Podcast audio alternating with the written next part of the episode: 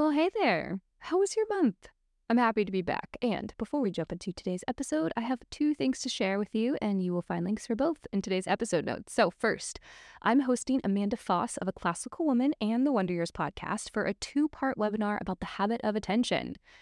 Do you ever feel like your brain is always running in a dozen directions? Have you found that the most difficult part of completing a Charlotte Mason short lesson is that you struggle to stay on task for 20 minutes straight? Well, if you do, just know that we are living in a world characterized by distraction, and no one is above the disordering effect that this can have on our lives. So come join us for Awakening the Soul, a two part webinar wherein Amanda will guide us through the writings of those like Charlotte Mason, St. Basil the Great, and many others from the classical tradition. And then we'll follow it up the next week with a Q&A answering your questions with Amanda and myself. And yes, you will have access to replays if you can't make the two calls live, so go ahead and check the episode notes to learn more. Second, the Common House Fall course, Virtues and Vices, begins tomorrow. It's a self paced course, just like all the other ones, but there will be work, contemplation, and discussions for those who would like to go a little bit deeper while learning with others. And we would love to have you join. So, what I want you to do now is sit back and let your mind go to Christmas time. Yes, I am aware that it is November 2nd, but please enjoy this very merry Happy Christmas Gift Guide episode, which is brought to you today by the Common House members, as it was originally one of their bonus minisodes. Their support of the commonplace allows me to continue to bring more mother teachers through the classical wardrobe. If you'd like to join them to help this work and to benefit from all of the continued mother's education in Common House, you can join us at commonhouse.mn.co. And now I give you my version of a gift guide.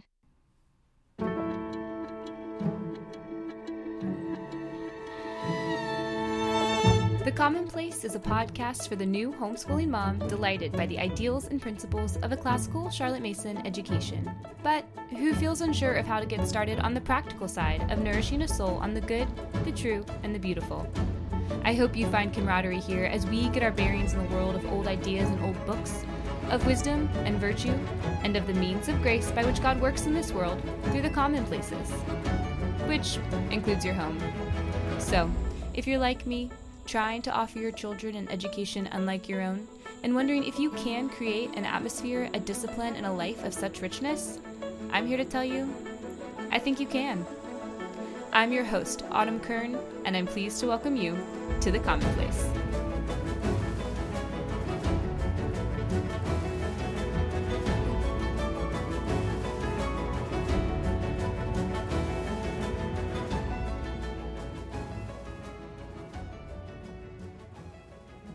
Welcome to your Common House Charlotte Mason gift guide.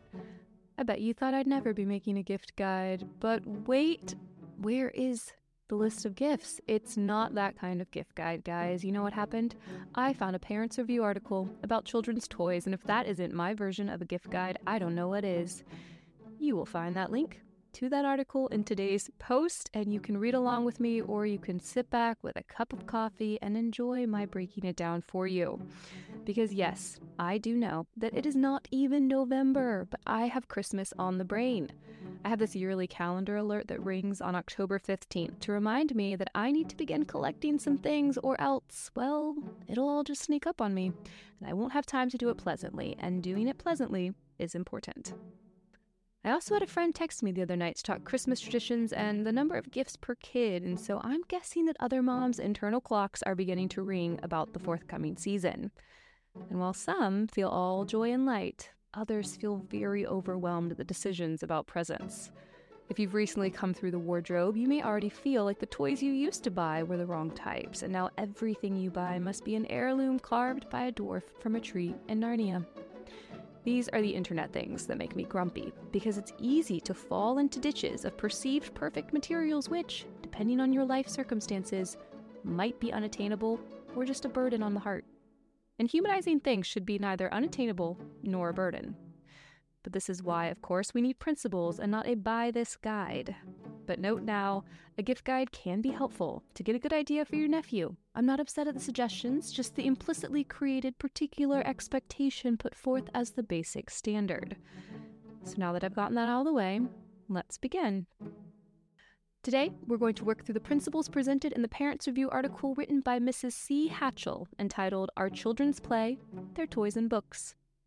She begins by defending play in a child's life by saying it's the earliest stage of play that is the agency that gives him health, for play is an absolute necessity to his physical life, which depends greatly on the exercise he takes and which is the more beneficial, the more there is added to the stimulus of a pleasurable motive. So, already we see three important things about play, and therefore toys. Number one, play is the agency that gives children health and is an absolute necessity. Number two, not all play is equal. And number three, play should have a pleasurable motive. Play is the child's work, you know. It's an unconscious way our children learn certain moral truths. It's how they embody the virtues of stories, and it's how they train and develop a myriad of skills.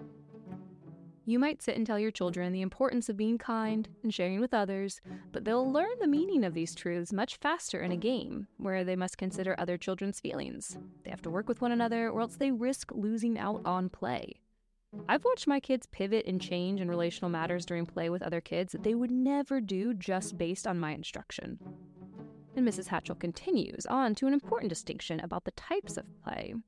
There's the systematized play with instruction and parental or teacher involvement, then there's the spontaneous play.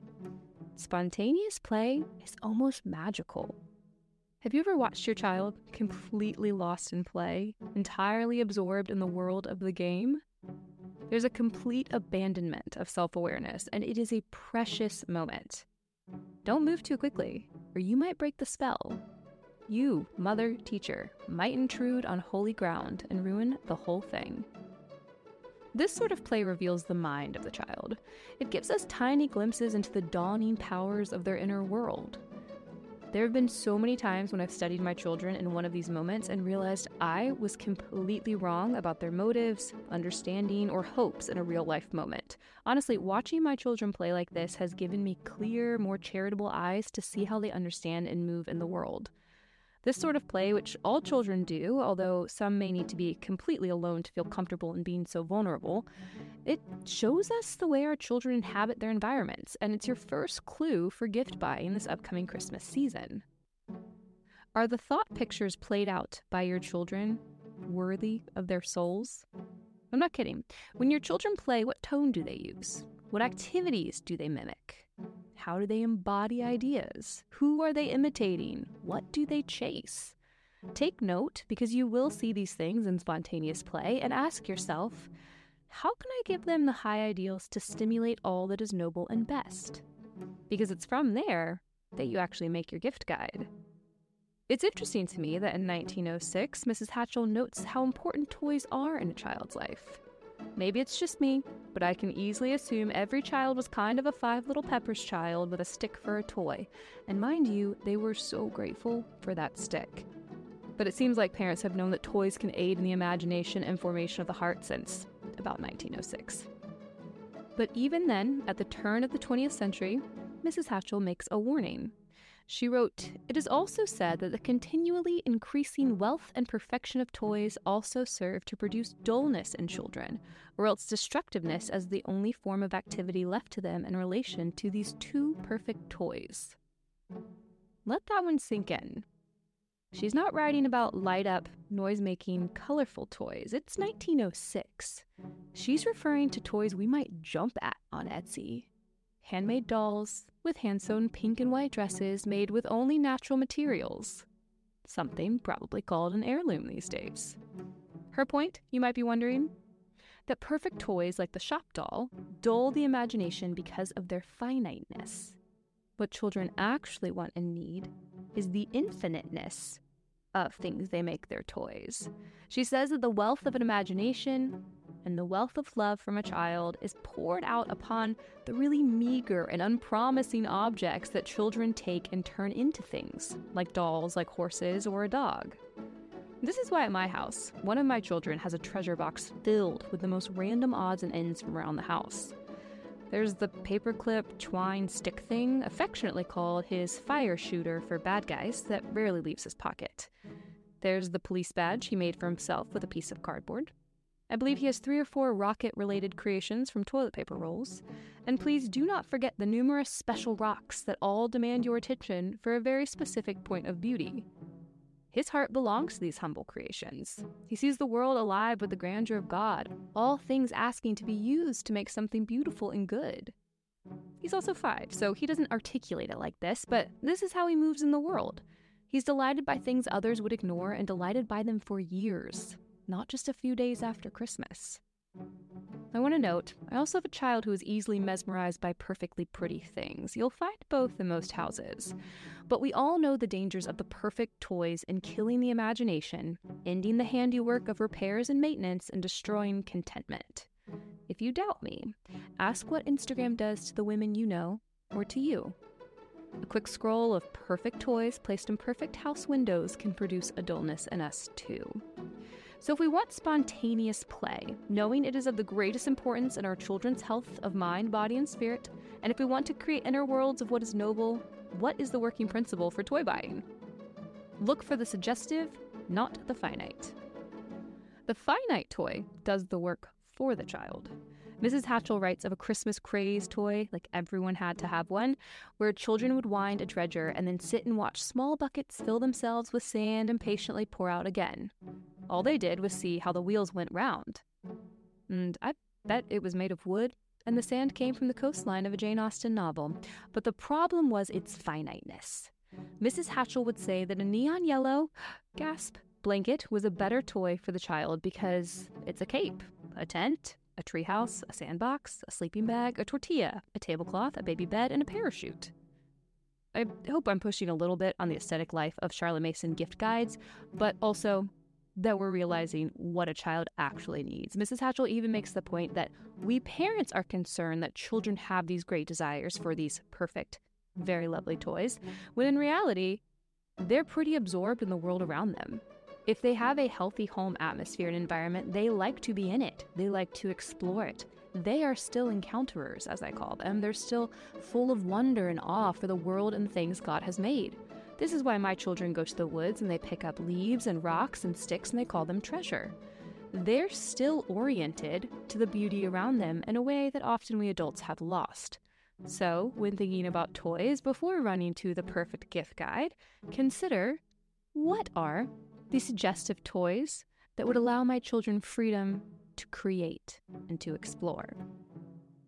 Now back to Mrs. Hatchell. What's a suggestive toy in her mind? It allows for the child's ingenuity or imagination to work. And her example is a toy crane which the child has to wind up and unwind in order to make it work.